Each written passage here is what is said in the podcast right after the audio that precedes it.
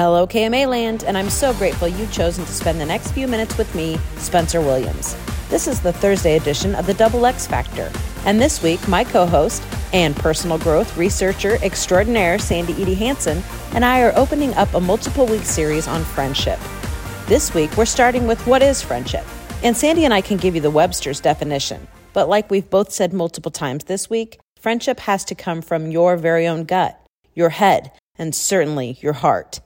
Most of us can agree that in our younger years, we thought the more friends we had, the better we were. We loved the idea of popularity.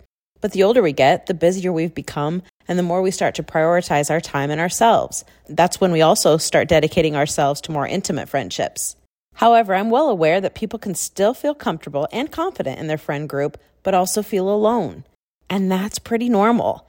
Everything around us has changed the way we live, our societies, and the way we interact. So, Medium.org asks us to consider these three hard truths about adult friendship. The first is that many relationships are situational. These are formed in similarities and not much else. Similarities like kids in the same class or activity, or a job at the same place.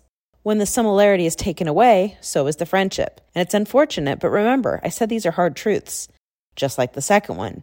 People make time for who and what they want to make time for. But the time is limited, and oftentimes friendships cannot be that priority. People work, add in raising kids, household chores, and working on a marriage, and there just isn't much time for anything or anyone else. Lastly, there is a difference between an acquaintance and a friend. Why? Well, remember, these are hard truths that no one really wants to hear, but it's because regardless of how much good there is in the world, most people are selfish. Understandably selfish, but still selfish nonetheless. Their life is about them.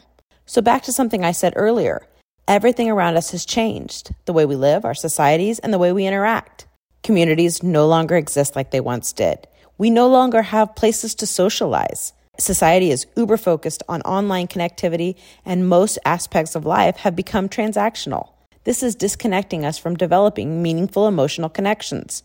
Plus, in this technological world we're living in, we're blessed to be able to have the abilities we have, but we can also blur the lines between personal and professional space.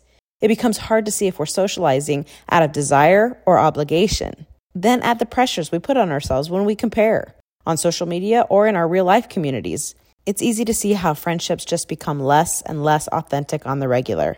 Now, I realize my segment today may feel a little doom and gloom, but in fact, my intention is quite the opposite.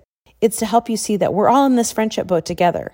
It's a struggle to row it, and it's also critical to cherish those friendships that make life easier, that get you, and like I also said on Tuesday, that understand where you are in life and love and respect you just the same.